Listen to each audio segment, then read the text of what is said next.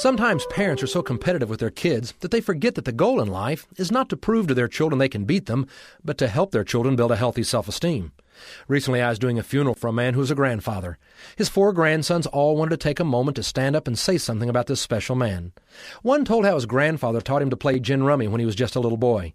Every summer he stayed with his grandfather and they would always play gin. He said I'd win some hands and my grandfather would win some hands. That seemed reasonable. He said I, I grew to love playing cards and we would often play.